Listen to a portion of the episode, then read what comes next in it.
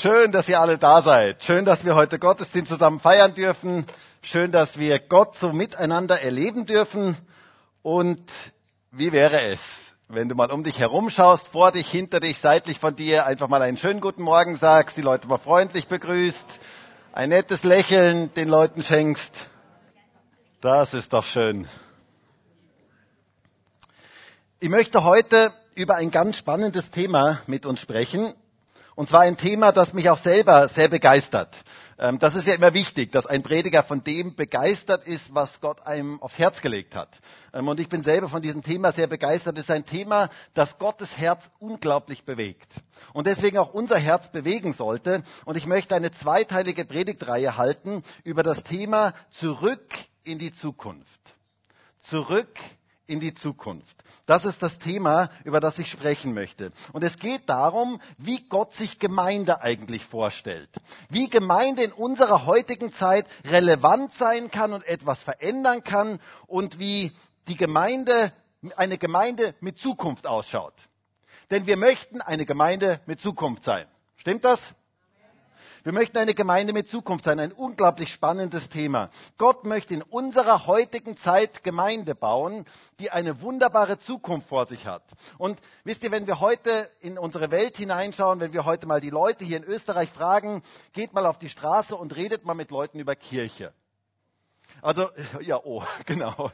Ein schwieriges Thema. Ähm, wenn du mal mit Leuten redest darüber, was sie so ein Bild von Kirche haben, haben ganz viele so ein ganz negatives Bild von Kirche. Kirche empfinden viele als was total Verstaubtes, total Altertümliches, etwas, was mit unserer heutigen Zeit überhaupt nichts mehr zu tun hat, was definitiv nicht relevant in unserer heutigen Zeit ist. Viele Menschen, gerade auch jüngere Leute, sagen, das sind nur alte Leute, das ist weltfremd, das ist total verstaubt, das ist aussterbend. So denken ganz viele Leute über die meiste, über dieses Wort Kirche. Und Kirche ist für ganz, ganz viele Leute heute ein Auslaufmodell. Und wisst ihr, das, was manches Mal so unter Kirche läuft, mag auch sicherlich ein Auslaufmodell sein, aber nicht das, was Gott sich darunter vorgestellt hat. Nicht das, was Gott sich unter Kirche oder Gemeinde vorgestellt hat. Die Kirche, die Gemeinde, die Jesus bauen möchte, ist eine Gemeinde, die total relevant ist in unserer heutigen Zeit, die up-to-date ist, um es mal ähm, auf Neudeutsch zu sagen, und die eine wunderbare Zukunft hat. Gott möchte eine starke, attraktive und lebendige Gemeinde bauen, die wirklich etwas verändert in dieser Zeit. Das ist Gottes Herz. Das ist das, was er möchte. Er hat etwas vor mit uns als Gemeinde und er hat etwas vor mit seiner Kirche weltweit, mit dem, was er tun möchte. Und dazu ist es ganz wichtig, dass wir uns mal genauer anschauen, was hat Gott sich eigentlich mit Gemeinde gedacht. Was sind eigentlich seine Gedanken über Gemeinde? Welche Gemeinde möchte er eigentlich bauen?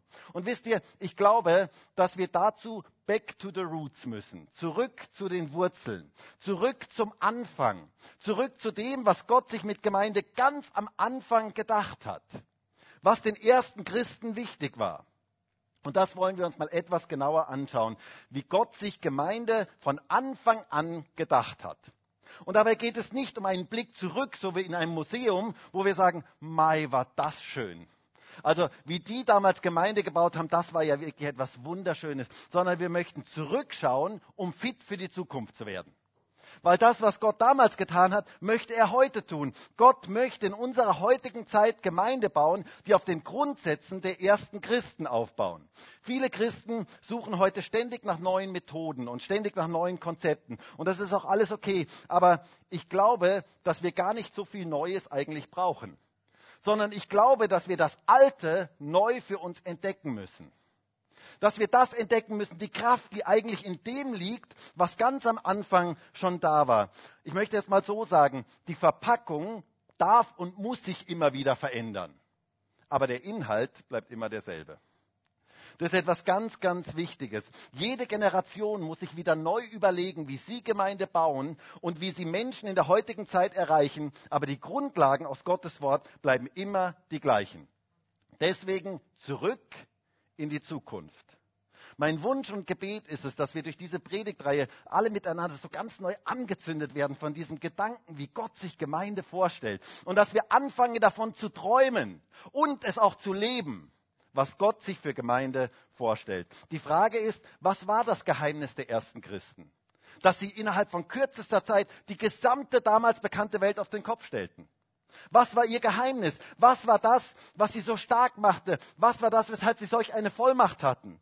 Was war der Schlüssel, den sie hatten, dass Gott sie so gebrauchen konnte? Und da dürfen wir ganz, ganz viel für heute lernen. Und wir möchten mal in das Alltagsleben der ersten Christen hineinschauen und daraus lernen, was Gott sich mit Gemeinde eigentlich vorstellt. Denn wisst ihr, Gott hat Großes in unserer Zeit vor. Gott möchte Dinge tun. Ich bin davon überzeugt, Gott hat noch viel vor mit unserer Gemeinde und er hat noch viel vor mit seiner Gemeinde weltweit. Gott hat große Pläne und wir dürfen Großes von ihm erwarten. Aber es ist wichtig, dass wir zu den Wurzeln zurückkommen. Dass wir zu den Wurzeln zurückkommen, denn die Kraft liegt in den Wurzeln.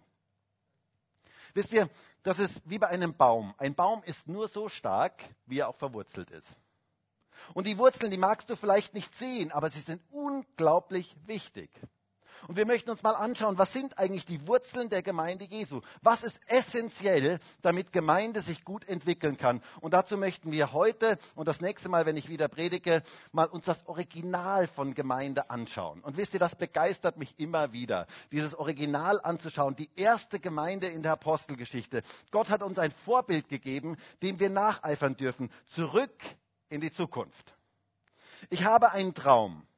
Ich habe einen Traum von einer lebendigen, starken, authentischen und attraktiven Gemeinde, die richtig etwas reißt in der heutigen Zeit, wenn ich das mal so ausdrücken darf.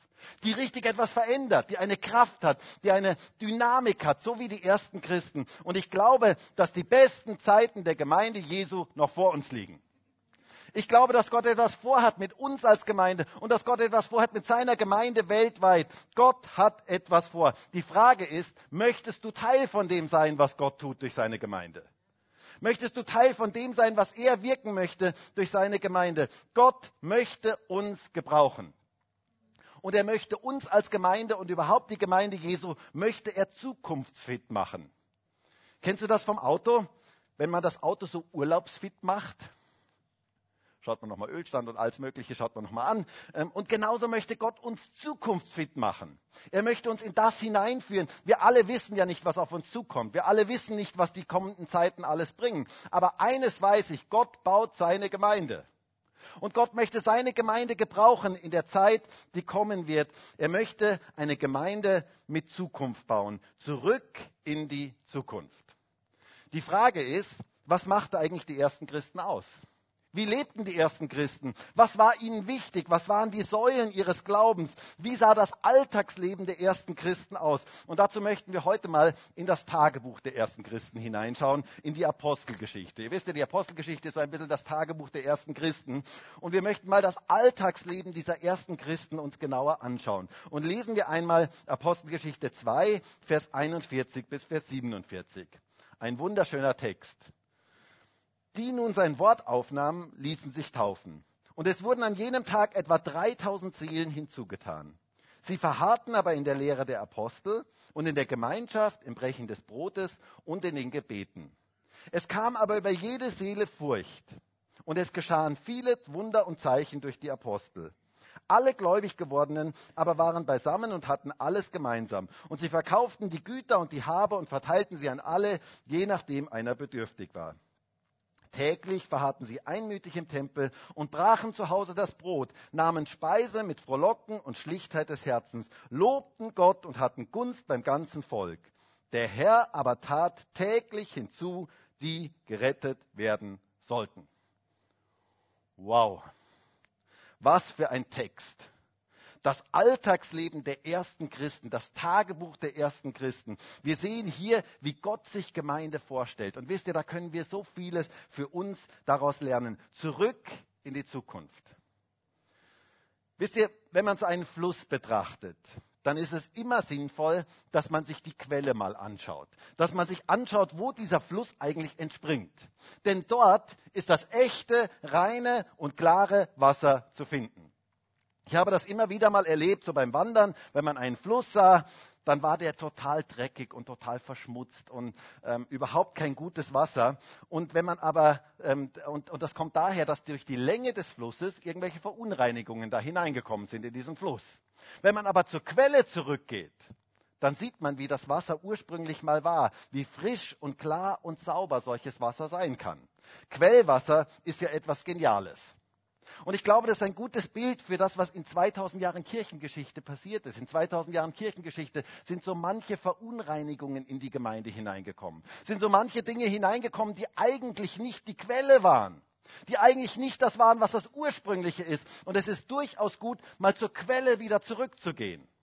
Und das ist eigentlich das, was ich mir wünsche für diese Predigtreihe, dass wir zur Quelle zurückgehen, zu dem, wie Gott sich Original Gemeinde eigentlich vorgestellt hat. Schauen wir uns das mal etwas genauer an. Und heute möchte ich drei Punkte aus diesem Text mit uns anschauen, was wir von den ersten Christen lernen können, wie Gott sich Gemeinde vorstellt und wie er heute Gemeinde bauen möchte.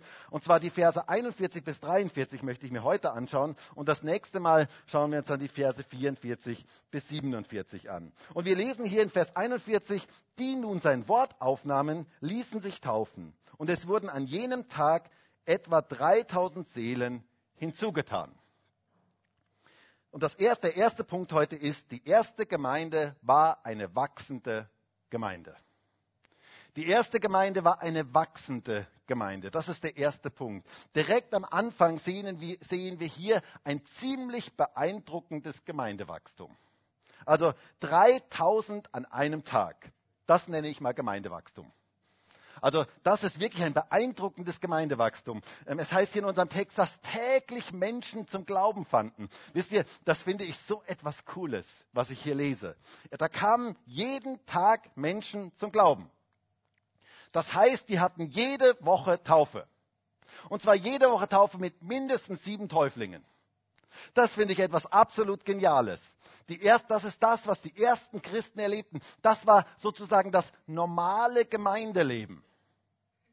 Und das wünsche ich mir auch für uns. Ich wünsche mir, dass wir dahin zurückfinden, zu dem, dass Menschen immer regelmäßig zum Glauben finden. Das brauchen wir wieder ganz neu. Es geschah ein gewaltiges Wachstum nach innen und nach außen. Beides geschah. Kurze Zeit später lesen wir dann in Apostelgeschichte 4, Vers 4. Viele aber von denen, die das Wort gehört hatten, wurden gläubig. Und die Zahl der Männer kam auf, fünf, auf etwa 5000. Da waren es bereits 5000. Ein gewaltiges Wachstum der ersten Gemeinde, sowohl äußerlich als auch innerlich. Und ich glaube, dass Gott uns auch etwas schenken möchte davon. Ich glaube, dass Gott in Österreich mehr tun möchte. Ich glaube, dass es wichtig ist, dass wir nicht mit dem Status quo zufrieden sind. Dass wir nicht mit dem Ist-Zustand zufrieden sind, sondern dass wir uns nach mehr ausstrecken sollen. Gott möchte mehr tun. Glaubt ihr das?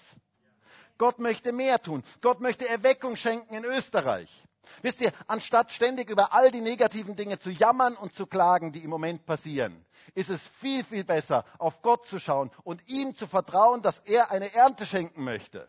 Dass er etwas wirken möchte in dieser Zeit, ihm Großes zuzutrauen, ein neues Wirken seines Geistes in unserem Land. Gott hat noch Großes vor mit Europa. Gott hat noch Großes vor mit Österreich. Deshalb sind wir hier. Deshalb gibt es diese Gemeinde. Mich hat mal unlängst jemand gefragt, hat, und das war eine ehrliche Frage, hat gesagt, aber Markus, glaubst du wirklich daran, dass Gott noch Erweckung in Österreich schenken möchte? Und ich habe die Person angeschaut und ich habe gesagt, mit jeder Faser meines Herzens und meines Lebens glaube ich daran, dass Gott noch Erweckung schenken möchte. Sonst wäre ich nicht mehr hier. Was mache ich dann hier? Ich bin hier, weil Gott Erweckung schenken möchte. Ich bin hier, weil Gott mich gebrauchen möchte. Ich bin hier, wir als Gemeinde sind hier, weil Gott uns gebrauchen möchte. Gott möchte Erweckung durch jeden einzelnen von uns fließen lassen. Er möchte etwas tun. Wir haben als Gemeinde eine große Erwartung, dass Gott etwas tun möchte und dass Menschen zu ihm finden sollen. Wenn ich denke, wir leben in einer Stadt mit circa 300.000 Einwohnern, da ist noch viel Luft nach oben.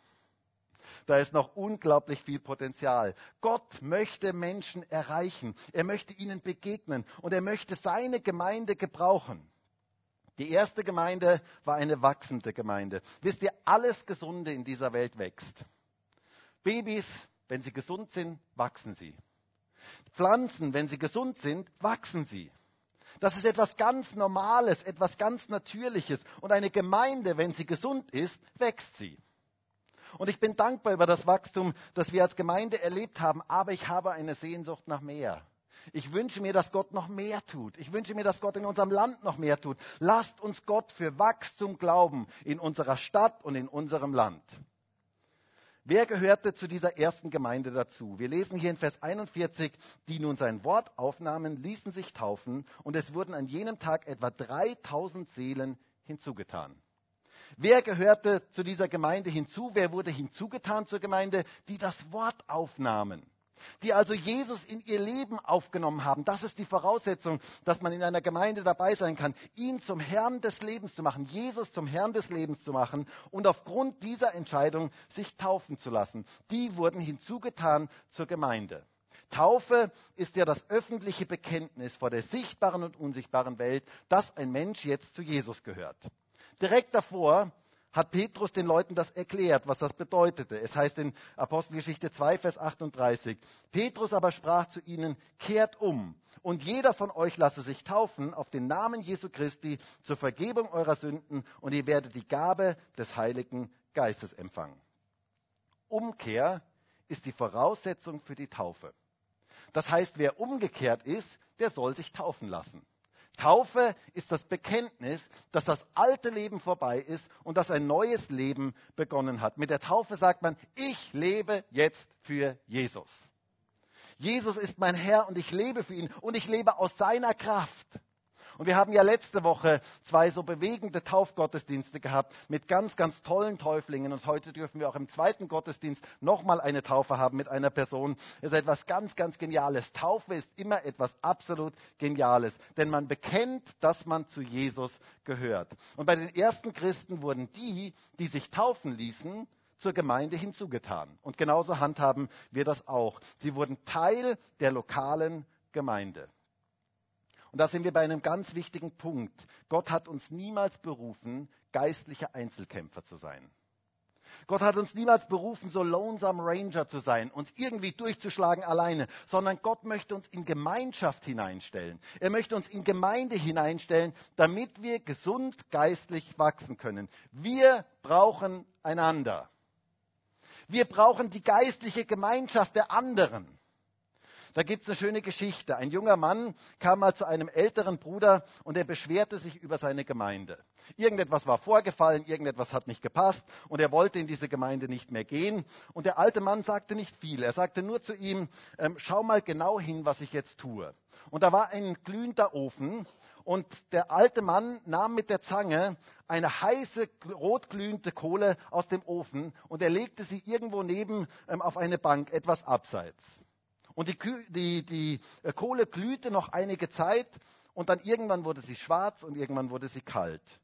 Und dann nahm er die Kohle wieder von dieser Bank weg und er tat sie wieder zurück in den Ofen. Und plötzlich fing diese Kohle wieder an, glühend rot zu werden. Durch die anderen brennenden Kohlen wurde sie wieder angesteckt. Und der junge Mann verstand sofort die Lektion. Wir brauchen einander. Wir brauchen die Wärme der anderen. Wir brauchen diese geistliche Gemeinschaft. Wir brauchen die Wärme der anderen Christen, damit wir brennend bleiben, damit wir uns gegenseitig anstecken. Wir brauchen es, dass wir uns gegenseitig ermutigen, dass wir uns auch manches Mal korrigieren, manches Mal ermahnen, sagt die Bibel. Es ist so wichtig, dass wir füreinander da sind, dass wir in der Gemeinschaft sind, damit wir brennen bleiben. Gott hat sich niemals gedacht, dass Christen alleine durch dieses Leben gehen sondern Gott hat sich immer Gemeinde gedacht, Gemeinschaft gedacht. Er hat uns in Gemeinschaft hineingestellt. Die, die getauft wurden, wurden zur Gemeinde hinzugetan. Und es ist wichtig, verbindlich zu einer christlichen Gemeinde dazuzugehören. Das sehen wir bei den ersten Christen. Die erste Gemeinde war also eine wachsende Gemeinde. Das Zweite, was wir bei den ersten Christen und bei der ersten Gemeinde sehen, ist, sie hatten vier geistliche Gewohnheiten oder auch vier Säulen, die ihnen ganz, ganz wichtig waren. Diese Gemeinde war auf vier Säulen aufgebaut. Und da können wir von den ersten Christen einiges lernen, für unser, was unser geistliches Leben betrifft. Es heißt hier in Vers 42, sie verharrten aber in der Lehre der Apostel und in der Gemeinschaft, im Brechen des Brotes und in den Gebeten. Sie verharrten. Dieses griechische Wort bedeutet eigentlich am Ball bleiben. Also das ist etwas, was eine, etwas ganz Konstantes ist. Sie blieben aktiv dran. Sie ließen von diesen Dingen nicht los. Das war oberste Priorität für sie. Und hier werden vier Säulen der ersten Christen genannt. Und das erste ist die Lehre der Apostel. Das ist mal das erste. Die Lehre der Apostel. Wir brauchen Gottes Wort. Wir brauchen Gottes Wort. Die ersten Christen liebten Gottes Wort. Sie waren gegründet auf dem Fundament von Gottes Wort. Und das brauchen wir auch in unserer heutigen Zeit. Wir brauchen das Fundament aus Gottes Wort. Dass Gottes Wort das Fundament unseres Lebens und unserer Gemeinde ist. Und dieses Wort Gottes war für die ersten Christen nicht nur eine Lehre mit zwei E, also eine Lehre, sondern es war etwas, was ihr Leben veränderte. Es war etwas, was ihr Leben prägte. Die Lehre der Apostel ist das, wie Gottes Wort ganz praktisch in unseren Alltag hinüber transportiert wird. Worum es im Alltag geht, wie wir Gottes Wort in unserem Leben umsetzen können. Denn Gottes Wort soll unsere tägliche Nahrung sein. Und wisst ihr, es macht einen ganz großen Unterschied, ob man Essen nur analysiert oder ob man es selber isst macht einen ganz großen Unterschied. Du kannst dein Essen ganz genau analysieren und trotz allem total hungrig bleiben. Es macht einen ganz großen Unterschied, ob du es selber in dich aufnimmst, ob du es selber isst. Und die Bibel soll unsere tägliche Nahrung sein. Mit anderen Worten, es geht nicht nur um Wissen über die Bibel, sondern es geht um das Umsetzen. Es geht um das, was aus unserem Leben herauskommt. Was passiert, wenn man keine Nahrung zu sich nimmt? Genau, man wird immer schwächer, man wird krank, man wird anfällig für alle möglichen Krankheiten und schlussendlich stirbt man. Und wisst ihr, ganz genau dasselbe passiert mit unserem inneren Menschen, wenn wir keine Nahrung aus Gottes Wort zu uns nehmen. Wir werden schwach, wir werden krank, wir werden anfällig für alle möglichen Irrlehren, die dahinkommen, daherkommen. Paulus sagt einmal im Epheserbrief, wir werden umhergetrieben von jedem Wind der Lehre. Da kommt irgendeine Lehre daher und dann werden wir dahin getrieben. Und dann kommt wieder irgendeine andere Lehre, irgendwer sagt irgendwas anderes und dann werden wir dahin getrieben. Und dann kommt wieder irgendein Neuer, der sagt, wow, du, das ist alles ganz falsch, was ihr bisher gehört habt. Das ist ganz anders. Und dann werden wir wieder dahin getrieben. Und dann werden wir wieder dahin getrieben. Und wir werden niemals konstant fest in unserem Glauben. Weil fest in unserem Glauben werden wir durch das Wort Gottes.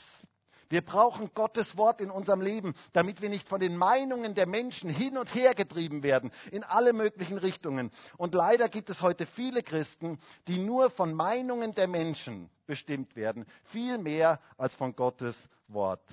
Und schlussendlich sterben wir wenn wir keine geistliche Nahrung zu uns nehmen. Deshalb brauchen wir Gottes Wort als Handbuch für unser Leben. Und ich möchte es ganz deutlich sagen, wisst ihr, die Bibel ist kein Museumsführer, sondern es, sie ist ein Handbuch für unser Leben. Bei einem Museumsführer schauen wir uns an, was früher einmal passiert ist. Aber es verändert nicht uns im Heute. Aber und so sind viele Christen, wenn sie die Bibel lesen, die sagen, boah, interessant, was da damals alles passiert ist und gewaltig, was da alles damals passiert ist. Und sie bleiben komplett in dem damaligen stecken. Aber die Bibel möchte uns heute verändern. Sie möchte unser Leben heute ähm, verändern. Sie möchte Glauben wecken an einen Gott, der heute noch derselbe ist und der heute noch Großes tun kann. Lies die Bibel als ein Handbuch für dein Leben und nicht als einen Museumsführer. Sie blieben in der Lehre der Apostel. Das Zweite, sie blieben in der Gemeinschaft.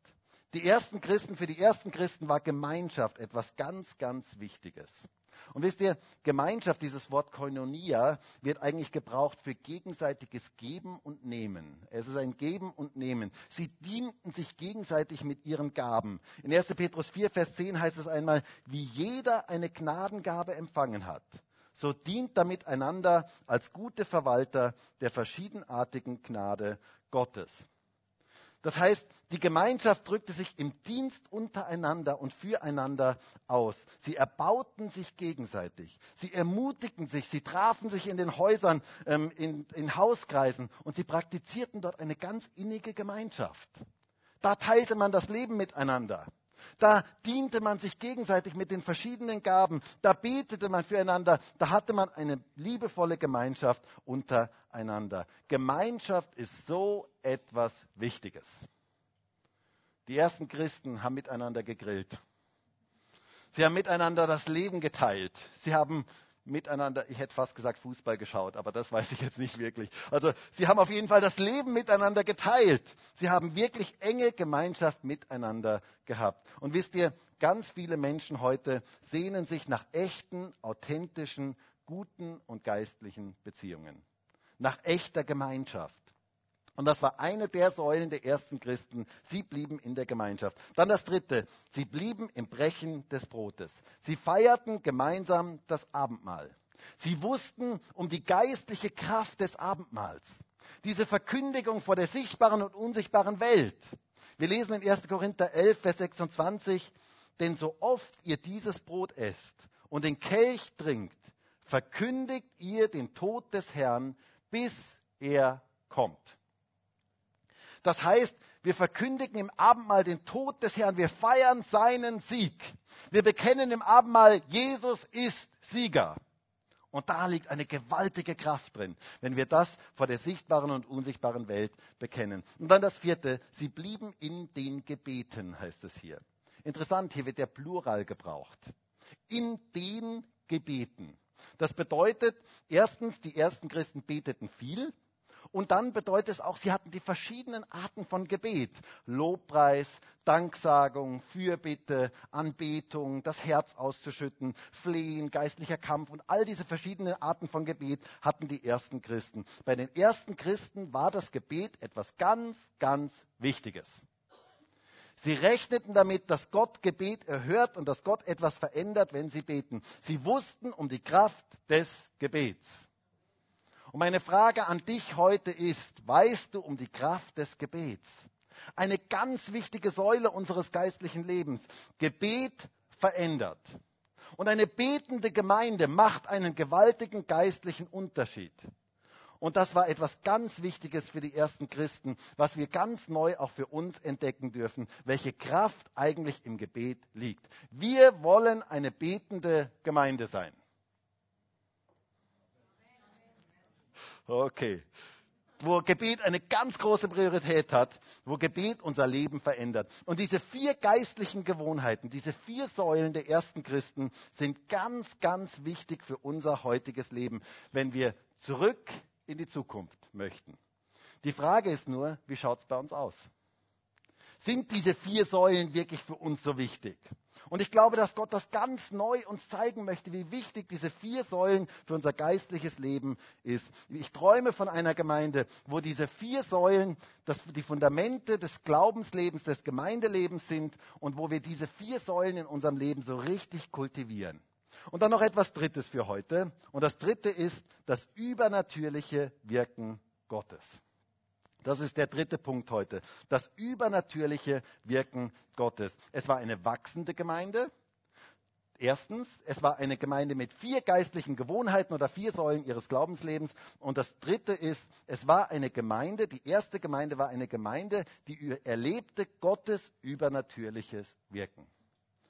Und das brauchen wir heute auch wieder ganz neu. Es heißt hier in Vers 43, es kam aber über jede Seele Furcht oder Gottesfurcht. Und es geschahen viele Wunder und Zeichen durch die Apostel. Gottes Kraft offenbarte sich bei den ersten Christen. Und wisst ihr, das brauchen wir heute wieder ganz neu. Wir brauchen Gottes übernatürliches Wirken und seine Kraft in seiner Gemeinde. Die ersten Christen erlebten die Wirkungen des Heiligen Geistes. Sie erlebten Zeichen und Wunder und sie erlebten Heilungen und wisst ihr, das ist das, was wir heute brauchen, auch in Europa wieder ganz neu brauchen. Wir brauchen die Gaben des Heiligen Geistes in unserer Gemeinde. Und wir dürfen uns danach ausstrecken, dass Gott das wirken möchte. Ich habe eine Sehnsucht danach, dass Gott mehr wirken kann in unserer Gemeinde. Und die ersten Christen beteten dafür. Sie beteten dafür, dass Gott seine Hand ausstreckt und das Zeichen und Wunder geschehen. Die ersten Christen wurden verfolgt und dann, was taten sie, als sie verfolgt wurden? Sie beteten. Sie wussten um diese vierte, um diese vierte Säule. Sie wussten, wie wichtig Gebet ist. Die ersten Christen wurden verfolgt und sie beteten. Und was beteten sie? Sie beteten, Herr, bitte lass die Verfolgung aufhören. Nein, überhaupt nicht. Hört einmal, was sie beteten. Ist total beeindruckend. Apostelgeschichte 4, Vers 29 heißt es. Und nun, Herr, sieh an ihre Drohungen und gib deinen Knechten dein Wort mit aller Freimütigkeit zu reden und strecke deine Hand aus zur Heilung und das Zeichen und Wunder geschehen durch den Namen deines heiligen Knechtes Jesus. Wow. Was für ein Gebet mitten in der Verfolgung. Die ersten Christen beteten um Gottes übernatürliches Eingreifen, um Gottes übernatürliches Wirken. Und wisst ihr, darum dürfen wir auch heute beten. Wir dürfen beten um die Gaben des Heiligen Geistes. Wir dürfen uns danach ausstrecken. Die Bibel sagt, wir sollen danach eifern. Paulus sagt in 1. Korinther 14, Vers 1, strebt nach der Liebe, eifert aber nach den geistlichen Gaben. Besonders aber, dass ihr weissagt. Streck dich aus nach dem Wirken des Heiligen Geistes. Gott möchte dich und mich übernatürlich gebrauchen. Gott hat etwas vor mit uns. Er möchte das Wirken des Heiligen Geistes in unserem Leben verstärken. Und wir als Gemeinde, wir brauchen das Wirken des Heiligen Geistes, sonst bleibt alles tot. Der Geist macht lebendig. Wisst ihr, Gemeinde ist wie ein Segelschiff. Und ich habe euch da mal ein Bild mitgebracht. Vielleicht kann man das mal kurz zeigen. Ja, genau. Ein wunderschönes Segelschiff. Und so ist Gemeinde. Und was passiert mit einem Segelschiff, wenn kein Wind geht?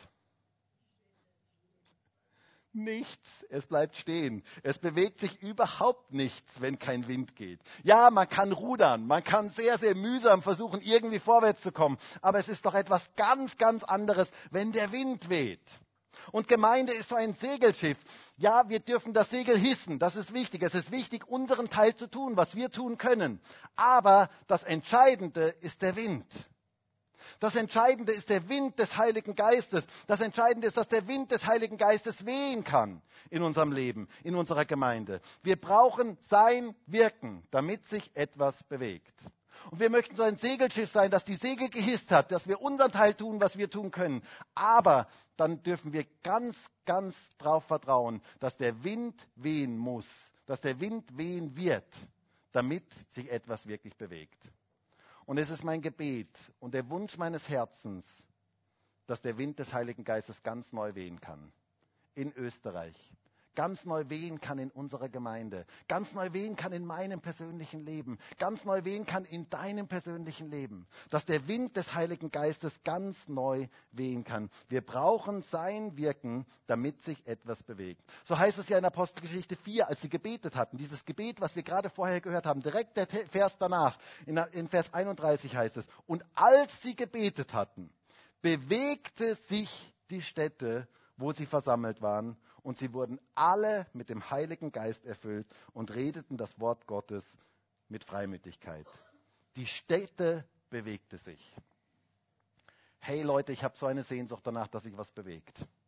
Ich habe so eine Sehnsucht danach, dass sich etwas bewegt in, in Österreich, dass sich etwas bewegt in unserer Gemeinde, dass das Wirken des Heiligen Geistes zunehmen kann. Und ich glaube, wir können vieles selber tun. Wir können viel performen in Gemeinden. Und heutzutage wird ja viel performt in Gemeinden. Und das ist grundsätzlich, da möchte ich gar nichts dagegen sagen. Aber das ersetzt niemals das Wirken des Heiligen Geistes.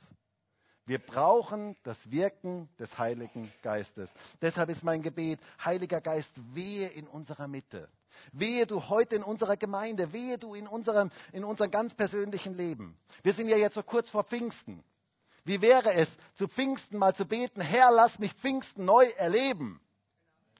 Dass ich nicht nur irgendein Fest feiere, sondern dass ich es neu erlebe. Eine Erfüllung mit dem Heiligen Geist. Lasst uns nach dem Wind, uns nach dem Wind des Heiligen Geistes ausstrecken. Brauchst du ein neues Pfingsten? Dann wäre es doch so gut, jetzt zu Pfingsten, jetzt in der Woche vor Pfingsten, zu beten, Herr, verfüll mich ganz neu mit deinem Heiligen Geist. Hier in unserem Text geschahen große Zeichen und Wunder und die Leute bekamen Gottesfurcht. denn sie sahen, wie Gott übernatürlich wirkt. Sie waren so ergriffen von Gott und von seiner Größe. Und genau das brauchen wir in unserer heutigen Zeit. Wir brauchen wieder neu Gottesfurcht wo man Gott erkennt, Gottes Größe erkennt. Gottesfurcht heißt nicht Angst vor Gott zu haben, sondern Gottes Größe zu erkennen. Zu erkennen, wie mächtig er ist, wie groß er ist. Wir brauchen Gottes Wirken, Gottes übernatürliches Eingreifen. Das war bei den ersten Christen normal. Das prägt ihr Alltagsleben. Da wurden Scharen von Menschen geheilt und befreit und das Evangelium breitete sich aus. Und danach dürfen wir uns heute auch ausstrecken. Wir sollten nicht mit weniger zufrieden sein. Wir brauchen Gottes übernatürliches Wirken neu in unserer Gemeinde und in unserem Land. Und dafür dürfen wir beten. Wisst ihr, Gott möchte seine Heilungskraft durch seine Gemeinde in diese kranke Welt hineinfließen lassen. Es ist so viel Krankes in dieser Welt. Und die Gemeinde Jesu soll die Heilungskraft Gottes in diese Welt hineinbringen. Und zwar mitten im Alltag. Und wie wäre es, wenn wir so ganz persönlich gemeinsam miteinander beten, Herr, strecke deine Hand aus. Dass Heilungen und das Zeichen und Wunder geschehen und dass viele Menschen dich erkennen. Wie wäre es, wenn wir diese Woche, jetzt die Woche vor Pfingsten, jeden Tag gemeinsam beten als ganze Gemeinde, jeder Einzelne als ganze Gemeinde, wir zusammen beten und erwarten, dass Gott wirkt. Beten dafür, dass der Heilige Geist ganz neu wirken kann in unserer Gemeinde. Da liegt eine unglaubliche geistliche Kraft drin. Die ersten Christen erlebten und sie rechneten mit der übernatürlichen Kraft Gottes. Wie sieht es bei dir aus? Ganz praktisch im Alltag. Gott möchte etwas durch seine Gemeinde tun. Wisst ihr, es hat mich selber wieder neu so total angesprochen, die erste Gemeinde zu sehen. Zu sehen, was ihre Stärke war, was das war, was sie so attraktiv machte. Und ich glaube, dass wir das genau brauchen. Ich träume von einer Gemeinde, die voll geistlicher Kraft ist, die Gottes übernatürliches Wirken regelmäßig erlebt. Bist du bereit für das, was Gott tun möchte? Und möchtest du gemeinsam mit mir dafür beten, in dieser Woche ganz speziell dafür beten, dass wir alle so ganz neu mit dem Heiligen Geist erfüllt werden? Ich fände das so cool, wenn wir uns neu danach ausstrecken und sagen, Heiliger Geist, bitte wirke du in unserer Gemeinde in einer ganz neuen Art und Weise. Ist es nicht genial, das Alltagsleben der ersten Christen anzuschauen? und davon inspiriert zu werden? Wie stellt Gott sich Gemeinde vor? Was ist sein Traum für Gemeinde? Wir müssen zurück in die Zukunft. Wir müssen zurück zu den Wurzeln, zu der Quelle. Aber dann schauen wir nach vorne auf das, was Gott heute tun möchte. Gott möchte, dass seine Gemeinde erstens eine wachsende Gemeinde ist. Er möchte zweitens, dass eine Gemeinde ist mit vier geistlichen Säulen. Die Lehre der Apostel, Gemeinschaft, Brechen des Brotes und den Gebeten. Und drittens eine Gemeinde, in der Gottes übernatürliches Wirken erfahrbar ist und wo Zeichen und Wunder geschehen. Und meine Frage ist, wollen wir so eine Gemeinde sein? Wollen wir in das hineinwachsen, was Gott für uns hat? Und ich kann sagen, für meinen Teil, ich habe eine Sehnsucht danach. Ich möchte zurück in die Zukunft. Ich möchte hinein in das, was Gott heute für uns vorgesehen hat. Und ich würde jetzt so gerne mit uns gemeinsam dafür beten. Und vielleicht können wir alle gemeinsam aufstehen.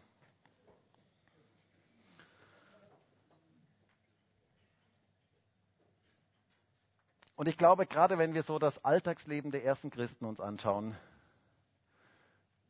hoffentlich bekommen wir so eine Sehnsucht danach, dass Gott mehr tut. Und ich glaube, dass es immer mit Gebet beginnt wo wir sagen, Herr, bitte schenk uns mehr. Und das würde ich so gerne jetzt uns so die Zeit geben, einfach vor Gott auch zu sagen, Herr, wir haben zu wenig, wir möchten mehr erleben, wir möchten mehr von deiner Kraft erleben und uns ganz bewusst dafür zu öffnen. Und öffne doch jetzt einfach dein Herz für das Wirken des Heiligen Geistes.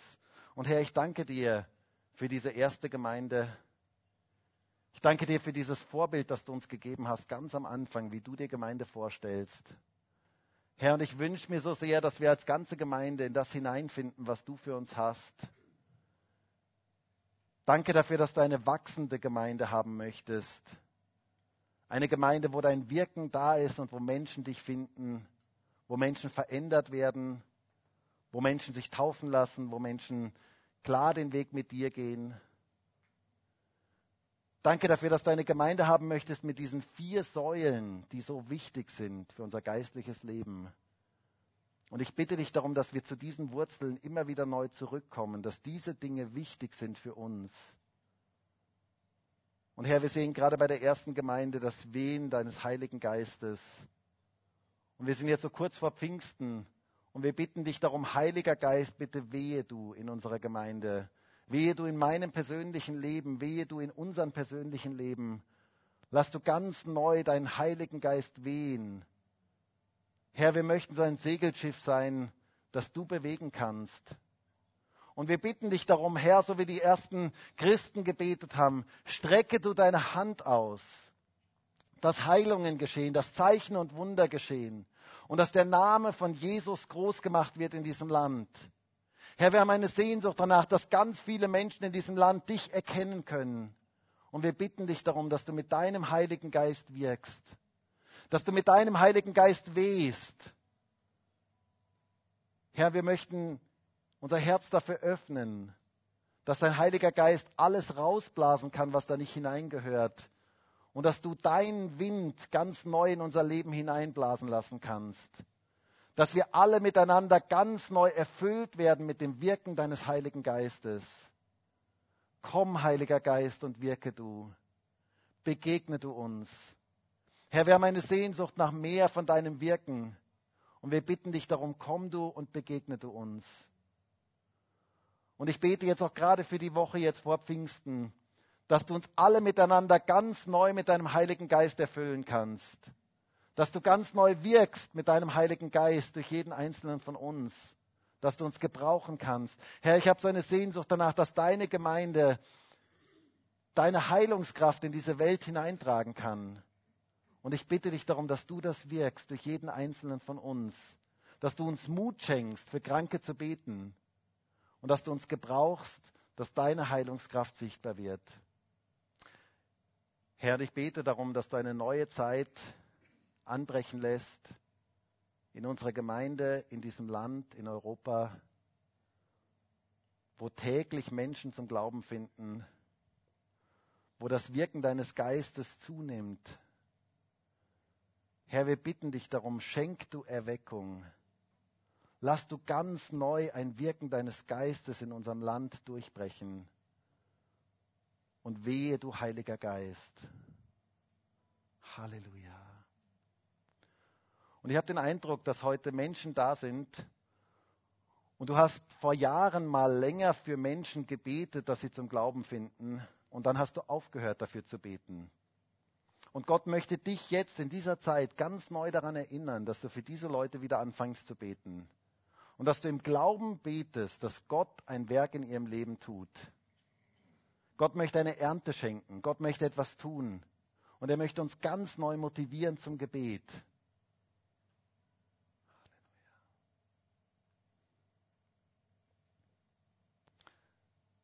Herr, und wir beten darum, dass du den Wind deines Geistes wehen lässt in dieses Segelschiff, das wir sind, dass sich etwas bewegt durch das Wehen deines Geistes. Danke dafür, Herr. Halleluja.